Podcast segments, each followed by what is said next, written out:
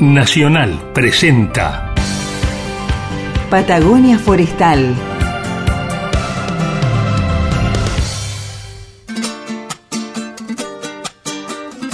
Patagonia Forestal, un espacio de encuentro y diálogo para compartir saberes y miradas. Se suma un nuevo sonido a las orquestas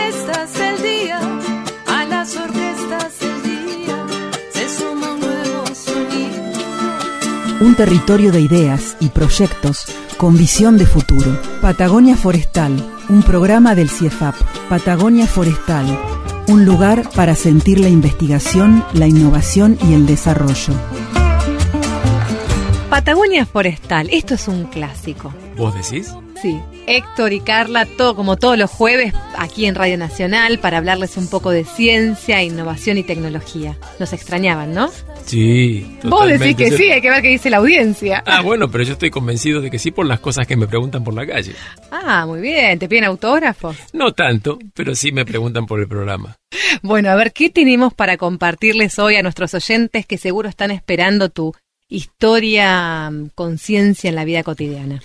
Una persona que conozco eh, suele decir que las personas que son amigos de la naturaleza son amigos de él. Eh, no importa quién es la persona, pero yo creo que todo el que ama la naturaleza es un amigo de Patagonia Forestal. Seguro. Y pensándolo desde ese punto de vista, eh, creo que vale la pena contar que se ha lanzado hace unos días la elección del ave emblema de Esquel. De la misma manera que tenemos a la muticia como la flor de la ciudad, la idea es elegir al ave que consideramos nos puede representar. Y esto lo organizó el, el Club de Observadores de Aves de Esquel, eh, junto con Aves Argentinas, institución a la cual pertenecemos, y eh, se declaró de interés municipal esta iniciativa. El objetivo central, más allá de que es interesante tener un ave, es despertar el interés en, en- en los habitantes de, de la ciudad en la importancia que tienen las aves y sus ambientes, porque las aves no pueden vivir eh, en una cajita de cartón, sino que necesitan am- ambientes saludables. Y para eh,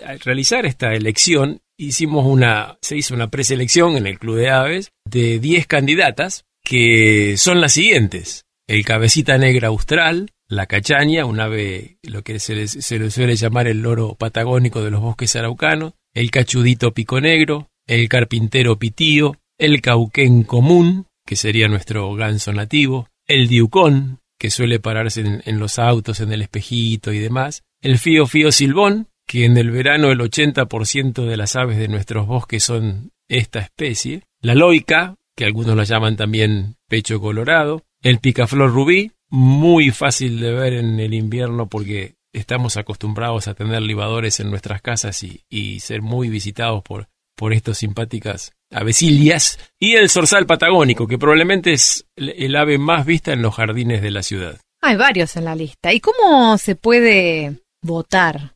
Mira, hay tres formas de votación. Una es directamente por mail, eh, enviando un mensaje a coadiucon.gmail.com. Otra es entrando al Facebook, a una página, a una fanpage de Facebook que creamos con este exclusivo objetivo de que la gente pueda votar, que se llama Elección Ave Emblema de Esquel, la página. Y después hay urnas puestas en distintos lugares de la ciudad, en puntos claves, como Radio Nacional, el Centro Cultural Melipal, la terminal de ómnibus, eh, la Secretaría de Ambiente, Rentas Municipal, Punto Digital, el SEM, Casa de Comidas La Gallega, la Estación de Artesanías y, regio- y- y Regionales, la Anónima, eh, Supermercado Todo, el Kiosco de la Poli, Instituto de Lengua Inglesa y más. Vamos a seguir sumando lugares. El tema que tengo que aclarar es que nosotros queríamos poner un papelito y una virome, pero con el tema del COVID, COVID. no es posible. O sea que ustedes tienen que llevarse de su casa un papelito con el nombre del ave que eligen en el bolsillo. Ese es el problemita de, de- de estos tiempos. Bueno, pero tienen todos la posibilidad de poder elegir el ave que los va a representar, ¿no? En, y cómo es, como decías al, al comienzo de la columna, eh, bueno, cómo se vincula con el ambiente en el que estamos inmersos. Sí, ab- absolutamente. Porque si no podría, si no, si no se mantienen eh, los ambientes en que viven las aves, ya sea las que son de bosque, las que son de estepa, las que están en áreas eh, acuáticas, etcétera, eh, no, no las vamos a poder disfrutar, las próximas generaciones no van a poder gozar de, de su presencia y ese es un poco el, el mensaje que, que queremos dar. Y la gente va a tener tiempo de votar hasta el 30 de septiembre, porque vamos a cerrar el concurso ese día, así que tienen todo el invierno para, para pensar cuál les gusta más. Para investigar. Claro, y vamos a hacer el anuncio del, del ave elegida el 5 de octubre, que es el Día Internacional del Ave. Qué linda iniciativa. Así que los invitamos a todos a, a votar por, por la que más les gusta. Incluso hemos recibido una, una noticia de último momento. Nos llegó una carta escrita a mano de una señora de 81 años de Buenos Aires que vota por una de las candidatas esta mañana. Uy, qué bueno. Escrita de puño y letra. Qué lindo. Sí. Cómo trasciende las fronteras de la provincia. Y deja, permíteme compartir algo que recién mencionabas, bueno, cuál es la importancia de la naturaleza. Hay un movimiento global impulsado por la UISN, la Unión Internacional Internacional de la de, Naturaleza. Conservación de la Naturaleza, que se llama Naturaleza para Todos. Creo que esta iniciativa va, puede estar impulsando esa iniciativa global de Naturaleza para Todos, que es un movimiento que eh, incentiva a la gente a acercarse, a valorar Mm. los recursos que tiene a su alrededor eh, y también a protegerlos, ¿no? Conocer para poder proteger.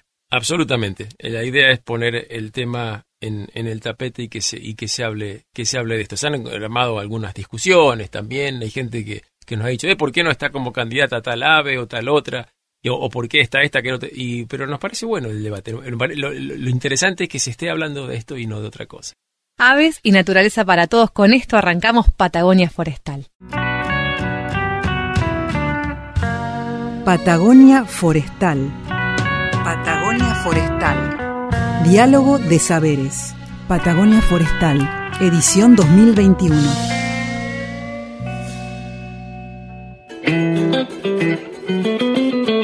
Estamos en pleno otoño y vamos a tener que hablar de hongos en este programa, Héctor. Sí, sí, y tu pelo hace, hace juego con, con los, con los ocres y, y- y- y colores rojizos del otoño. Contar a la audiencia, tengo un color caoba y hoy justamente traigo una chalina, una bufanda al tono de este programa, porque Lo que tenemos que decir es que sos pelirroja, básicamente, para que la gente sepa de qué estamos hablando. hoy vamos a conversar con la doctora Carolina Barreta Benia.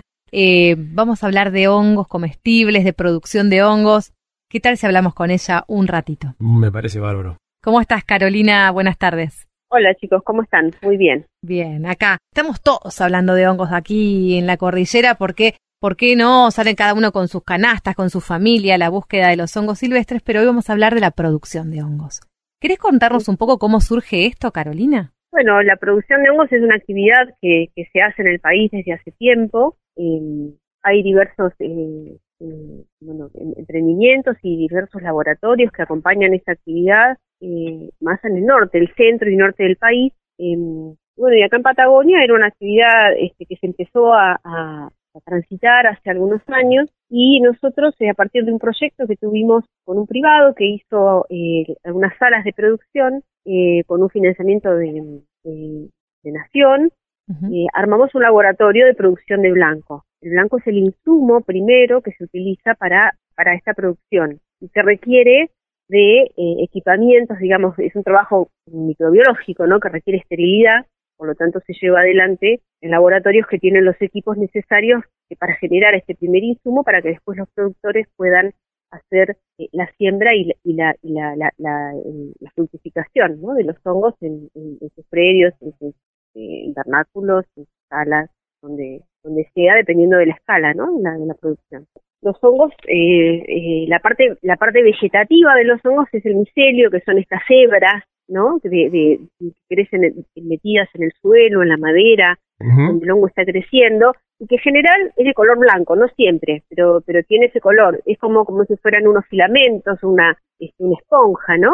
Entonces, por eso se le llama blanco. Y lo que se comercializa son granos donde el hongo está recubriéndolos y generalmente se ve blanco, por eso se le llama blanco. No necesariamente esporas, sino que es cuerpo del hongo. Claro. Ujú. Claro. Es micelio, exactamente. Es micelio que está vivo y está comiendo, se está alimentando de esas semillas. Ese, esas semillitas colonizadas por los hongos es el iniciador, ¿no? De, de la, del, del, este, de la producción, donde uno lo pone en una bolsa, donde tiene una sardina o paja o lo que sea que uno esté usando de sustrato, o un tronco, ¿no? O sea que ustedes venden para- Claro, venden semillas infectadas con hongos, para decirlo de alguna manera. Exact- exactamente, de eso se trata. El blanco o las semillas son esos, son cereales que están infectados con las cepas de los hongos que este, el productor quiere, quiere, quiere producir. En un ratito nos va a contar un poco más sobre la cocina, ¿no? Del laboratorio de Blanco Juan Monjes, que está trabajando diariamente así en el laboratorio.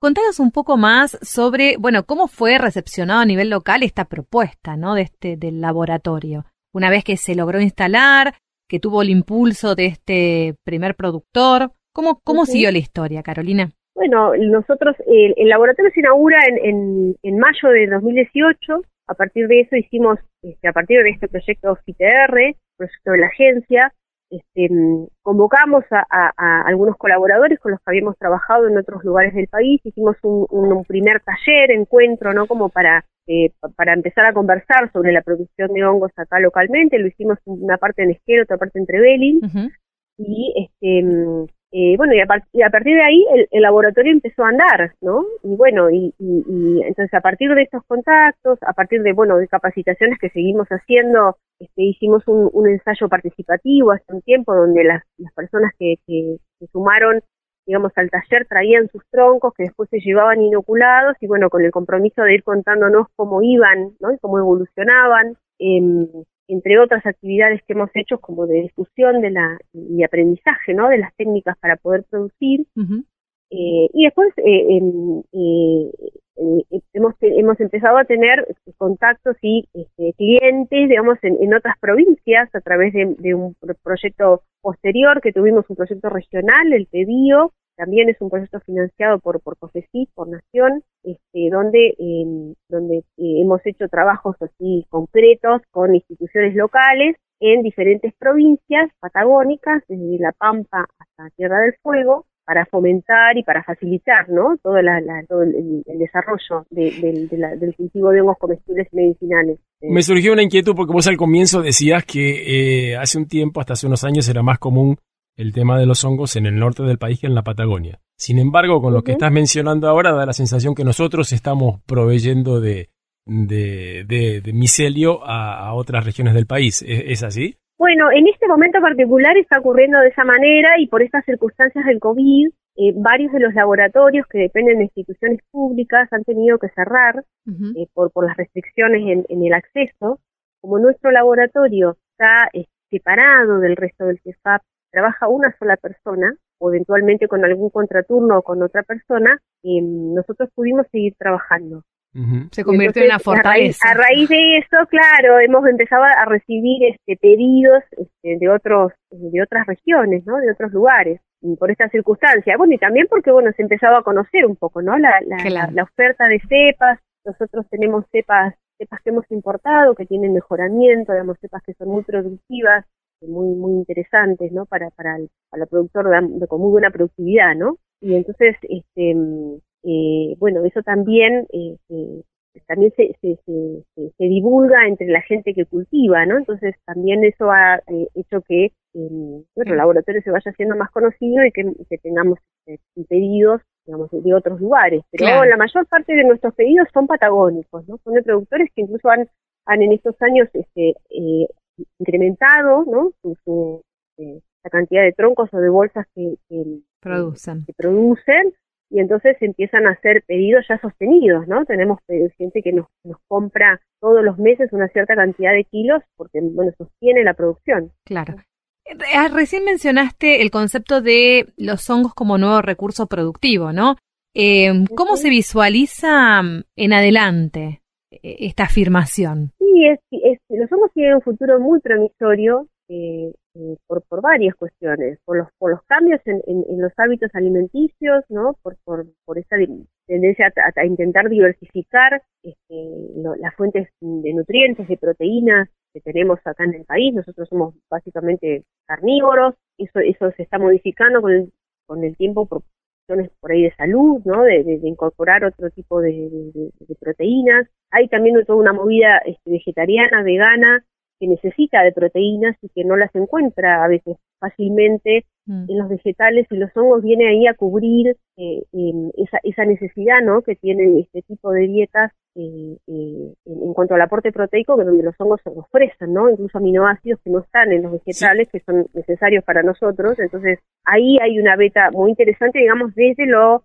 nutricional. el aporte proteico es muy grande, el aporte de minerales también es muy interesante. Entonces, eh, bueno, y después todo lo que tiene que ver con, este, con, con efectos nutracéuticos. También tienen biomoléculas que son útiles, digamos, para modular para regular algunas este, metabólicas como la hipertensión o como la, la, la, la, hiperglucemia, este, modulan también el sistema inmune, ¿no? Las distintas especies tienen distintas, este, digamos, con registro de uso ancestral y después validados este, con, con estudios este, farmacéuticos, químicos en la actualidad.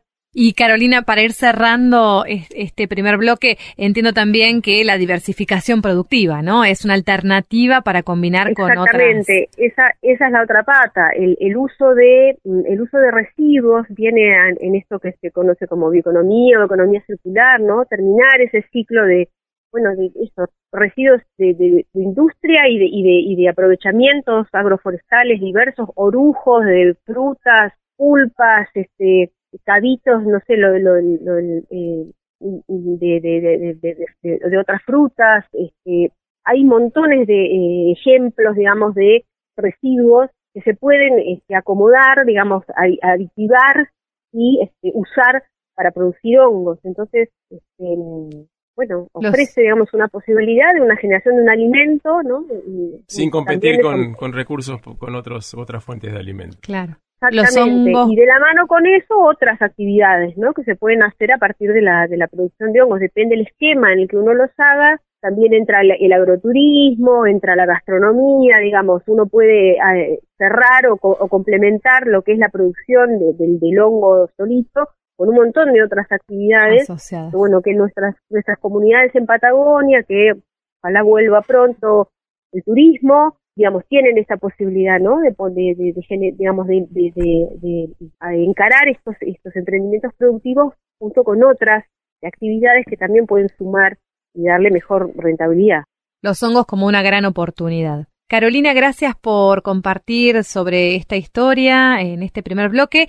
Quédate ahí porque en un ratito te vamos a llevar a la cocina para hablar un poquito de cocina conciencia y algunas recomendaciones que siempre tenés en esa columna para compartir con, la audiencia. Buenísimo. Te esperamos en un, ratito. Adiós, hasta pronto. ¿Qué te parece, Héctor, si escuchamos Siguiendo la Luna de Vicentico? Me parece bárbaro. No hay duda de que es uno de los cantantes que va a dejar huella, yo creo, en la historia. Y una cosa podría decir, que elige muy bien los temas y los músicos con los que se rodea. Escuchen esta versión que es fantástica. Siguiendo la luna no llegaré lejos, tan lejos como se pueda llegar. Las cosas que dije no tienen sentido, no puedo detenerme, ponerme a pensar. Siguiendo la luna y su vuelta invisible la noche seguro que me alcanzará.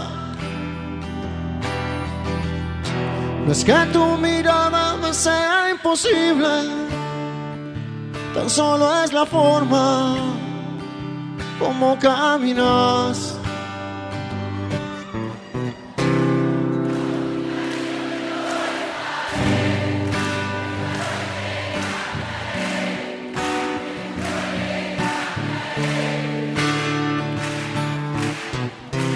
Vamos mi cariño, ya no llores más. Por vos bajaría el sol o me hundiría en el mar. Y esto parece verdad para mí. Suena como un crimen lo que tú me has hecho. Deberías ir a parar a la prisión. Suena como un crimen que me hayas mentido, que hayas engañado a este corazón. Siguiendo la luna no llegaré lejos, tan lejos como se pueda llegar. Son casi las cuatro de la madrugada, mi casa brillaba cruzando ese mar.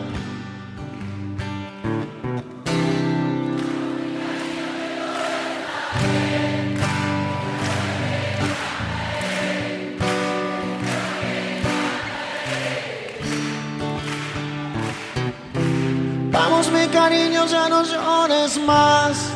Por vos yo bajaría el sol o me hundiría en el mar. Y esto parece verdad para mí. Y esto parece verdad para mí. Y esto parece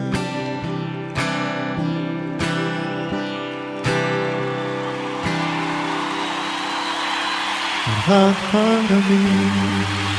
Para mí.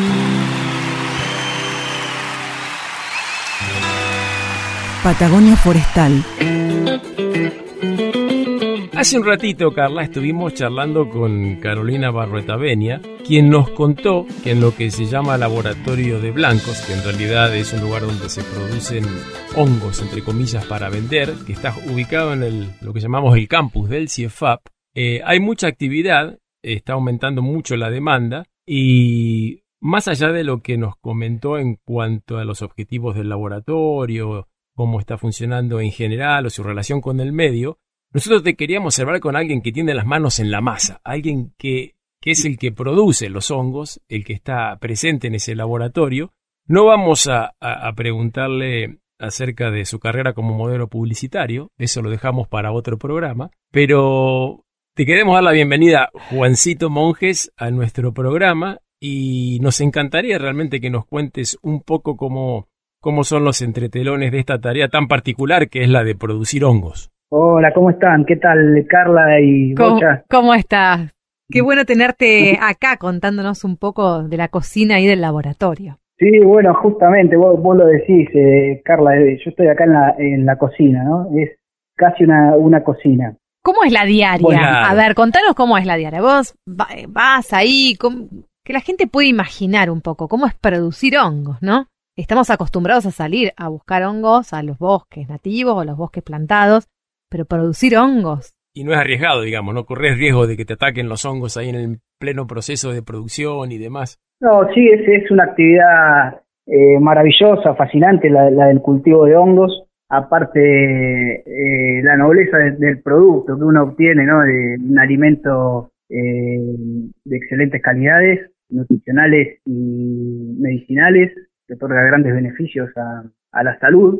Y, y, bueno, y aparte de, de que es una delicia, ¿no? Una delicatessen. A mí me llamó la atención una vez, Juan, perdona que te interrumpa, que pasé por ahí y estaban todos con delantal, con barbijo, pero antes de que empezara el tema del COVID. Parecía este, un, quirófano eso. ¿Cómo, ¿Por qué tienen que tener tanto cuidado? Sí, es cierto, acá eh, no nos cambió mucho la, la pandemia, el funcionamiento del laboratorio siempre se rigió bajo esa mm, premisa, ¿no? De, de mantener la asepsia fundamentalmente, porque cuando me piden inóculo, yo tengo que mandar la cepa que me piden y nada más que la cepa que me piden, ¿no? Y la cantidad de microorganismos eh, contaminantes que conocemos todos, ¿no? Los, los contaminantes comunes que aparecen en la cocina, en los alimentos, también están vueltas por el laboratorio y tratamos de minimizar eh, la incidencia. Esto significa que, por ejemplo, cuando vos hablas de una cepa, es un tipo de hongo, un tipo de fructificación, y no sé, si te piden, no sé, una gírgola, no queremos que aparezca, no sé, el hongo del pan, no sé, otro hongo.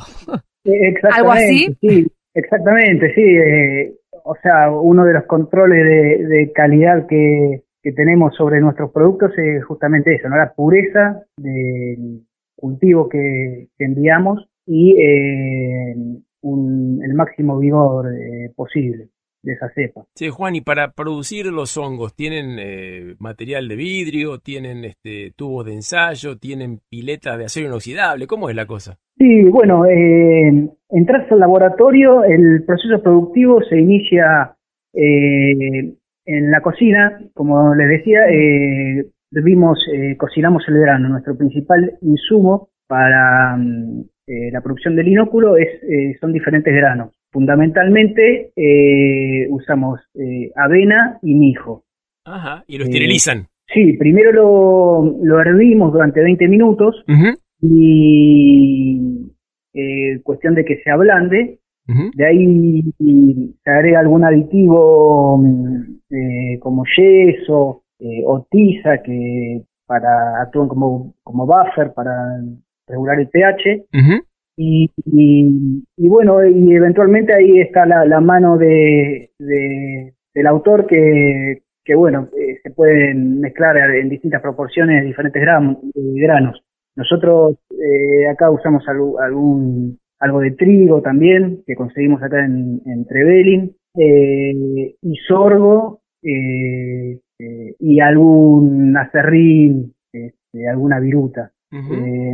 O sea, una, una vez que se, se hierven estos granos, se embolsan eh, y se esterilizan durante una hora y media en autoclave. ¿Y cómo es la relación con los productores? Claro, es fu- fundamental eh, en la relación con, con los productores, con nuestros clientes. Eh, nos retroalimentamos mucho de, de esa, de esa relación que va, que va, que se va generando, porque eh, en este momento no tenemos o eh, recién se están poniendo en condiciones eh, unas cámaras de cultivo donde nos permitiría hacer ensayos de, producción de la cepa. Por el momento no, no disponemos de, esa instancia, entonces eh, mucho de, de los resultados que nosotros, que nuestras cepas rinden en, en producción, eh, nos, es, la, es lo que nos informan los productores, ¿no? Cómo, cómo les va, cómo les va a ellos. Eh, puede ser que, que donde coincida que alguno, uno o dos productores me digan, me hablen sobre alguna cepa que les bajó el rendimiento, eso ya a mí me da la pauta de prestar atención sobre esa cepa, cambiar el material de origen y empezar eh, a producir desde, desde otro material. Súper importante el diálogo entonces Sí. con, con los Sí. clientes, con los productores. Sí, sí, por suerte, o sea, eh, que nos vaya bien a nosotros depende que, que les vaya bien a ellos y viceversa, ¿no? Entonces, es una relación muy, muy, muy linda que se genera con todos nuestros clientes, que son unos cuantos. Juan, ¿cómo se proyectan, no? Vos pensás, bueno, recién hablabas esto, ¿no? De expandir ya sea la, la mano de obra dentro del laboratorio, pero imagino que la cocina se queda un poco chica. ¿Piensan en que este laboratorio pueda expandirse, generar otra, Sí. otras sedes? Tal, tal, tal cual, ¿no? Este, eh, en este laboratorio ahora vamos a, a ver si a contraturno eh, podemos duplicar la, la productividad, la producción de- del laboratorio, eh, incorporando a alguien a contraturno, pero claro, eh, como mucho podemos llegar a duplicar la producción y si sigue en aumento la demanda, eh, veremos, eh, habrá que, que modificar eh, algunas cuestiones. Fundamentalmente, eh, la autoclave, el tamaño del autoclave pasaría en ese sentido nuestro, nuestro cuello de botella. Ya, claro. Claro. Juan, para ir cerrando esta nota, ¿qué es lo que más te apasiona del día a día de esa cocina? Eh, y este, todo, todo es muy, todo es muy, muy lindo en esta actividad, ¿no? Y, y se genera eh, en esta retroalimentación con, con los productores, con los clientes, eh, eh, como un- una relación de, de cooperativismo, ¿no? Y donde, donde ganamos todos. Qué donde- lindo. Está bueno.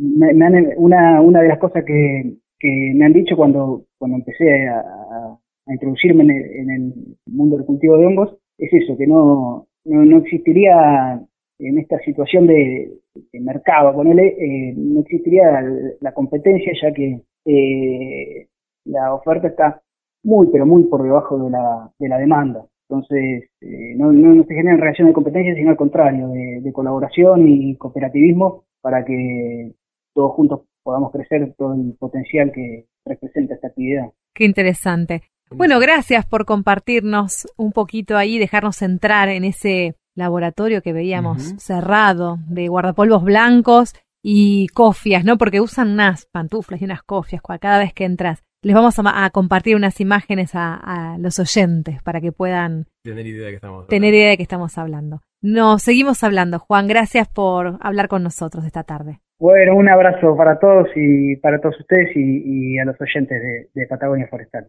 Gracias. Bárbaro, Juan. Vamos a seguir entonces con el programa Patagonia Forestal 2021 y antes de escuchar la voz de los productores, escuchen Empezar de nuevo de Man Ray.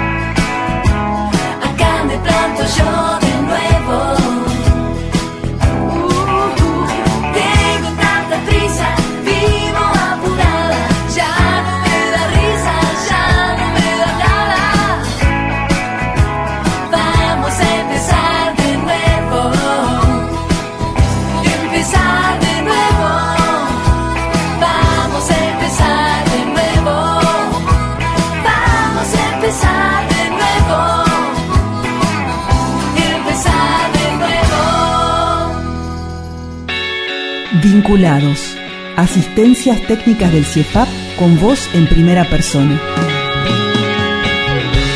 ¿Qué tal? Buenas tardes. Mi nombre es Walter Wagner. Soy de los antiguos Santa Cruz y pertenezco a un grupo de productores de la comarca Zetas del Viento. La comarca, bueno, incluye a Perito Moreno, Lagos Posadas y los antiguos. Producimos hongos gírgola hace cuatro años que ya estamos en producción con una producción que se va incrementando año a año. En la actualidad tenemos 2.000 troncos en producción y queremos seguir eh, agrandando porque vemos que el hongo tiene futuro, tiene una buena salida e ir incorporando diferentes cepas, diferentes especies. Estamos trabajando algo con shiitake, haciendo pruebas con gírgola rosada, parda, gris.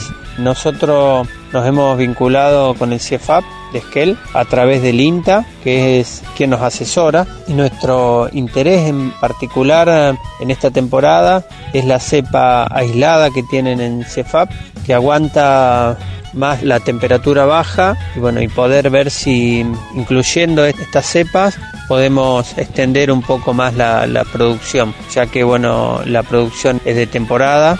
Bueno, cabe destacar también que tuvimos la visita de dos micólogas del CEFAP, en el cual estuvieron en los umbráculos que nosotros tenemos sembrado y bueno, nos alentaron mucho nos dieron mucha información, mucho detalle de la producción en sí. Estamos siempre en contacto y muy agradecidos. Y en cuanto al CIEFAP de Esquel, creemos que es muy bueno tener em, eh, un laboratorio cerca en el cual podamos tener un intercambio comercial y de, y de información, ya que las cepas son, en este caso la cepa aislada, son de clima frío y creemos que no, no es igual que una cepa que sea más del norte. Estamos muy a gusto y, y creemos mucho que la producción de hongos tiene mucho futuro.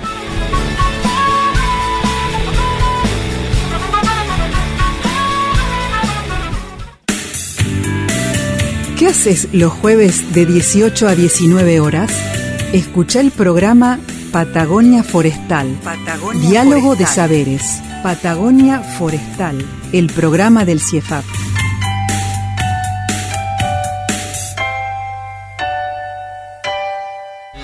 Yo soy María Sol Campos, con mi marido Fabián Griffiths tenemos un establecimiento de cultivo de hongos comestibles que se llama Pimpollo Cotón en la ciudad de Treleu. Nos hemos contactado con el laboratorio de hongos de CIEFAP a través de una amiga, ingeniera agrónoma de acá de la zona, que se llama Yumi Amari, que nos pasó el contacto de Juan Monjes, que es con quien tenemos el trato cotidiano de la producción, digamos. Él nos envía las semillas, con él charlamos qué cepas se pueden cultivar, qué cepas van bien, cuáles no, y más que nada el trato es con Juan. Ese vínculo directo con Juan nos ha permitido realizar experiencias con muchas de las cepas de gírgolas que producen ahí en el laboratorio y eso nos ha servido para poder seleccionar la cepa que más se adapta a las características productivas que tenemos acá en Pimpollo Cotón, tanto en el sustrato utilizado como en las temperaturas adecuadas y todos ese tipo de factores que influyen en el proceso. Y bueno, recientemente nos hemos contactado con Carolina Barretueña, también ahí de CEFAP, porque bueno, estamos buscando incorporar a Pimpollo Cotón, el cultivo de hongo shiitake, y bueno, ella nos ha suministrado muchísima información que bueno, nos va a permitir experimentar con esta cepa, así que podríamos decir que el apoyo técnico de CEFAP para nosotros es directo, constante y estamos muy contentos, la verdad, con ello.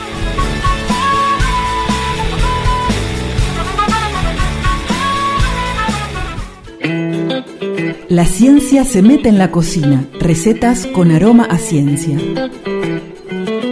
Bueno, y en este bloque, Carla, continuamos con Carolina Barretavenia, que ya estuvimos hablando con ella respecto del famoso laboratorio de blancos del CIEFAP. Y ahora vamos a, a tomar eh, el mismo, la misma idea, pero desde el punto de vista contemporáneo, en cuanto a que estamos en la época del año, podríamos decir pico, o la más importante en la aparición de hongos en la Patagonia, porque en el otoño tenemos tanto temperatura como humedad, entonces me parece muy adecuado aprovechar que Carolina nos cuente cuáles son las prácticas recomendables para tratar de que los hongos se mantengan saludables y nuestras próximas generaciones puedan seguir disfrutando de ellos. Exacto. Hoy nos damos una panzada de hongos. A ver, Carolina, te aprovechamos al máximo hoy. ¿Cómo podemos mm, hacer una cosecha sustentable? Bueno, eh, cuando hablamos de cualquier recolección de productos silvestres, esto cuenta para los hongos, pero también cuenta para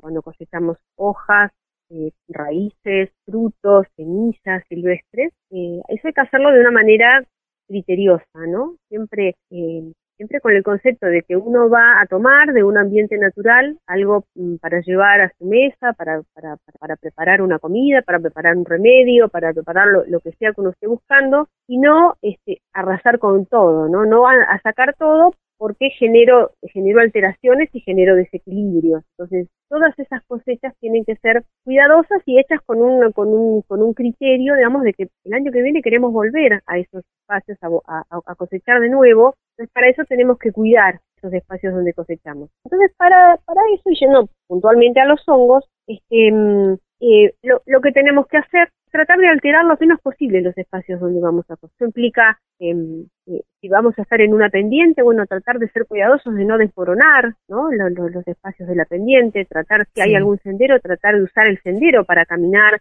no pisotear por fuera, digamos, de esos espacios, no remover innecesariamente el suelo, en el caso que los hongos se encuentran en el suelo, siempre llevar un cuchillo. El cuchillo tiene una doble eh, eh, función y necesidad. Por un lado, para tratar de no, de no arrancar, de no romper, ¿no? Algunos hongos forman nidos en los suelos, entonces, eh, como las morillas, por ejemplo, entonces el, hecho de cortar y dejar el cabito en el suelo nos asegura que, ese, que, que todo lo que está debajo, del, que es la parte importante del hongo que nos queda en, en la naturaleza, queda este, intacto, protegido para, para, para seguir ahí su, su ciclo. Por otro lado, cosechar limpio, ¿no? porque los hongos no se, no se deben lavar, lo que te toca hacer es cosechar de la manera más limpia posible para este, poder procesarlos después este, sin tener que lavarlos. Otra cosa importante es llevar recipientes adecuados para hacer la cosecha. Los hongos son organismos vivos que siguen respirando después que los cosechamos. Entonces, si llevamos bolsas de plástico, generamos ahí un ambiente donde les habrá pasado, si lo hicieron, empiezan a, alargar agua, empiezan a respirar, se empieza a generar calor. Sí, se hacen pastillas. Llegamos con una bolsa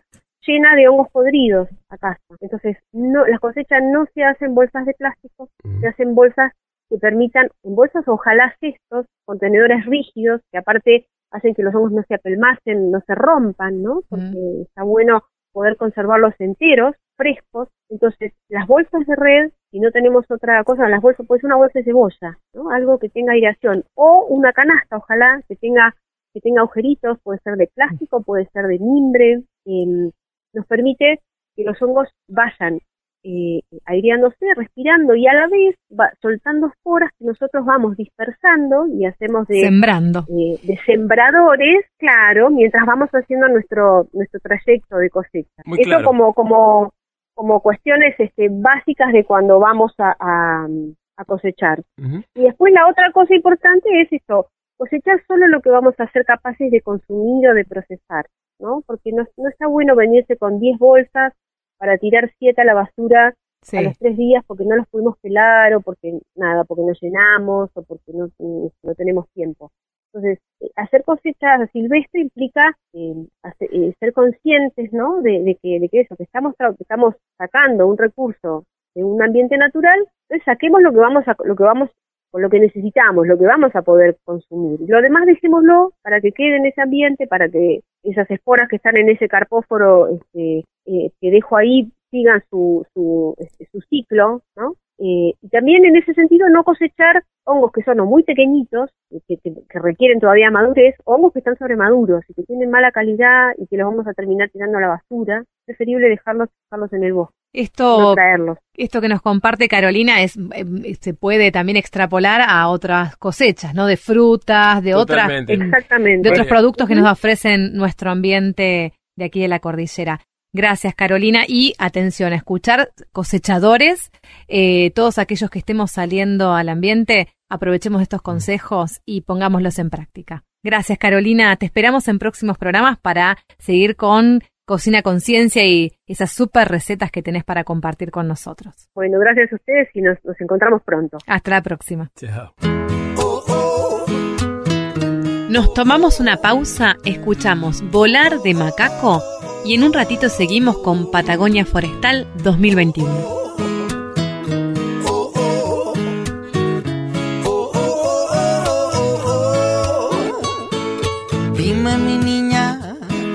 Tú eres mi casa, porque mi paso se retrasa y a veces no sabe volver.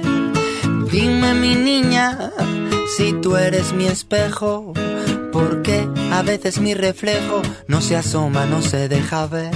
Serán mis melodías que confirman mis heridas, será mi voz que camina de puntillas, será mi mirada secreta que seduce a tu dueño, será tu historia y la mía que vuelan tras un mismo sueño. Volar, volar bajar contigo sin alas, volar.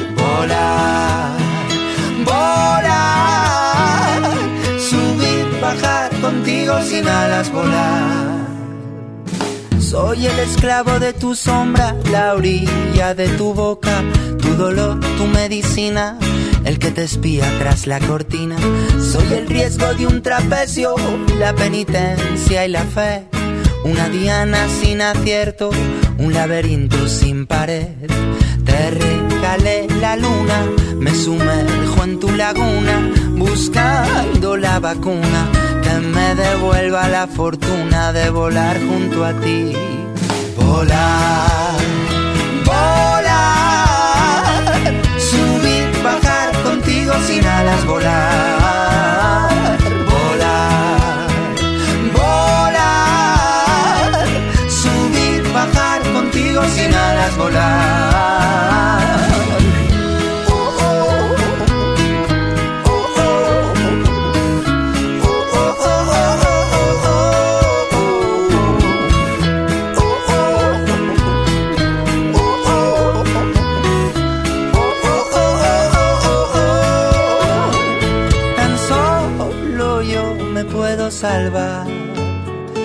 Tan solo yo me puedo curar. Que cambien las estaciones, que cambie el plan, pero que nunca cambie la meta de juntos volar. Volar, subir, bajar contigo sin alas, volar.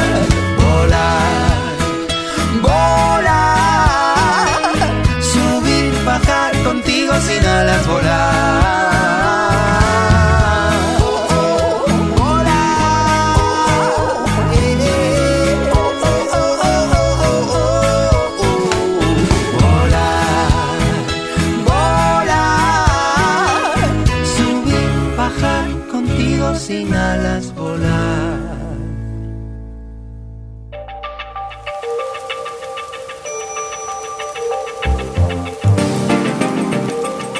Nuestro clima. Porque no solo importa el tiempo. Acompáñanos a conocer el clima de nuestra ecorregión patagónica. Bueno, y este año, igual que el pasado, también vamos a tener a alguien que nos ayuda a decidir qué tenemos que ponernos cuando salimos a la calle. Pero en realidad no es eso, porque justamente es casi lo opuesto. Tenemos, tiene más que ver esta columna con, con el clima que con el tiempo, pero la que nos tiene que explicar eso y la que nos va a contar de qué se va a tratar su bloque, su columna, como querramos llamar a lo largo del año, es María del Carmen Dentoni. ¿Cómo la estoy extrañando? Qué ganas de escucharla. ¿Cómo estás, María? Muy bien, extrañándolos a ustedes también que para seguir este, compartiendo este, este espacio. María no nos Vamos a, María no nos ¿Eh? habla, perdón, María no nos habla de qué nos tenemos que poner, como decía Héctor, es cómo nos tenemos que preparar, cómo entendemos eh, el clima de, de esta Patagonia, ¿no? eh, exactamente. El- el- la columna se trata de las características climáticas, que son las características, digamos, medias que se dan en las distintas regiones del mundo. Nosotros, en particular, vamos a hablar de distintos climas que hay en nuestro país, de cómo están caracterizados, cuáles son eh, sus condiciones en general, en cada, eh, sus variaciones de temperatura, sus variaciones de precipitación, algunos fenómenos especiales que se presentan en ciertas regiones que muchas veces son conocidos por su nombre, pero eh, eh, la gente no comprende bien de qué se trata, como por ejemplo lo- ciertos vientos, como los vientos onda, los vientos pamperos, u otros fenómenos que de los que escuchamos hablar pero no conocemos bien. Eh, es decir, no vamos a hablar del tiempo, que es el estado eh, de, la- de las condiciones de la atmósfera en un determinado momento. momento, sino que vamos a hablar de las condiciones medias, de la- las condiciones medias justamente del tiempo en distintas este, regiones de nuestro país. María del Carmen, entonces podríamos decir algo así como que Marcusi es al tiempo como Dentoni es al clima, o me, o me equivoco. Y podría ser algo así, sí. Sobre todo para de que, decir. sobre todo para no preocuparlo a, a Marcusi, ¿viste? Porque no- que, que no, que- se asuste él que va a tener competencia. hace Él hace el pronóstico, es decir, nos va contando qué es lo que vamos a esperar en los próximos días. Está bien. Está Qué, bien. qué dupla, Sí, ¿eh? sí, de paso, le, de paso le mandamos un saludo al pelado, que es amigo del programa. en este en este espacio que tenemos nosotros vamos a hablar de las condiciones generales climáticas de las regiones y de algunos fenómenos especiales que las caracterizan. Un, un lujo para Esquel tener dos personas que saben tanto de este tema, porque son muy pocos los, los climatólogos eh, que hay a nivel nacional, tengo entendido, ¿no, María del Carmen?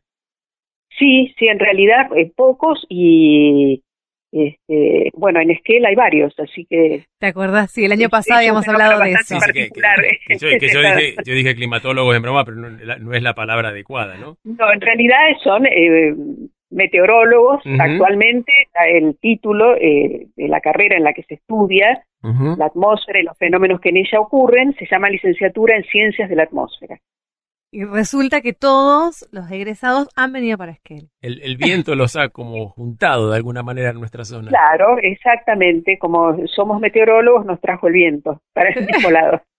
Qué lindo. Bueno, va a ser un, un- un año espectacular para poder seguir conversando sobre distintos fenómenos y distintos temas. eh, así que le invitamos a la audiencia a mandar sus preguntas a nuestras redes sociales, ¿no? Para, para hacerle a María durante el 2021.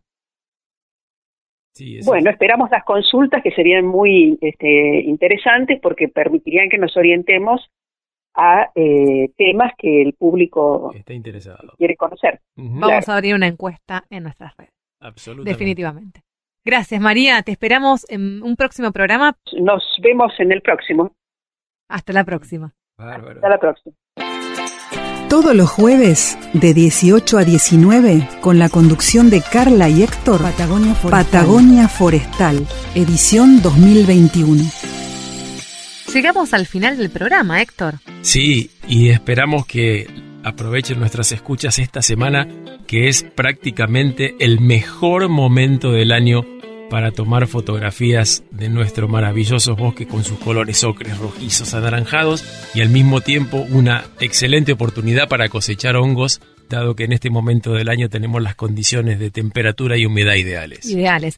Con todos los consejos que nos dio Carolina. Para mí es el mejor mes. Es el mes de mi cumpleaños. Falta Y- poco ya. ¡Qué bueno! Y el menos ventoso. Y acá hemos recibido un regalo de nuestro productor, Gustavo París. Hizo hongos en conserva. Bien, al escabeche. Así que muchísimas gracias, Gustavo. Y a Gabriela González por acompañarnos en la producción de este programa, que lo despedimos con este tema. Bonito y sabroso, Orquesta Pérez Prado con Rubén Albarrán. Y así nos vamos. Hasta la próxima semana.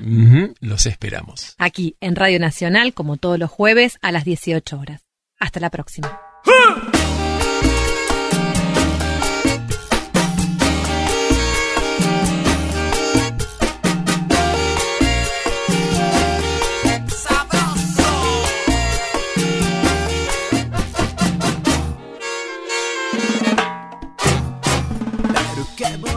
sabroso bailan el mambo las mexicanas.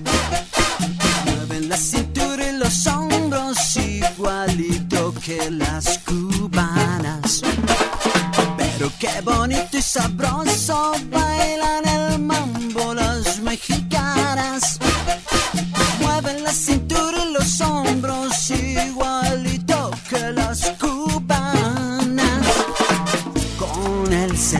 del ritmo para bailar y gozar.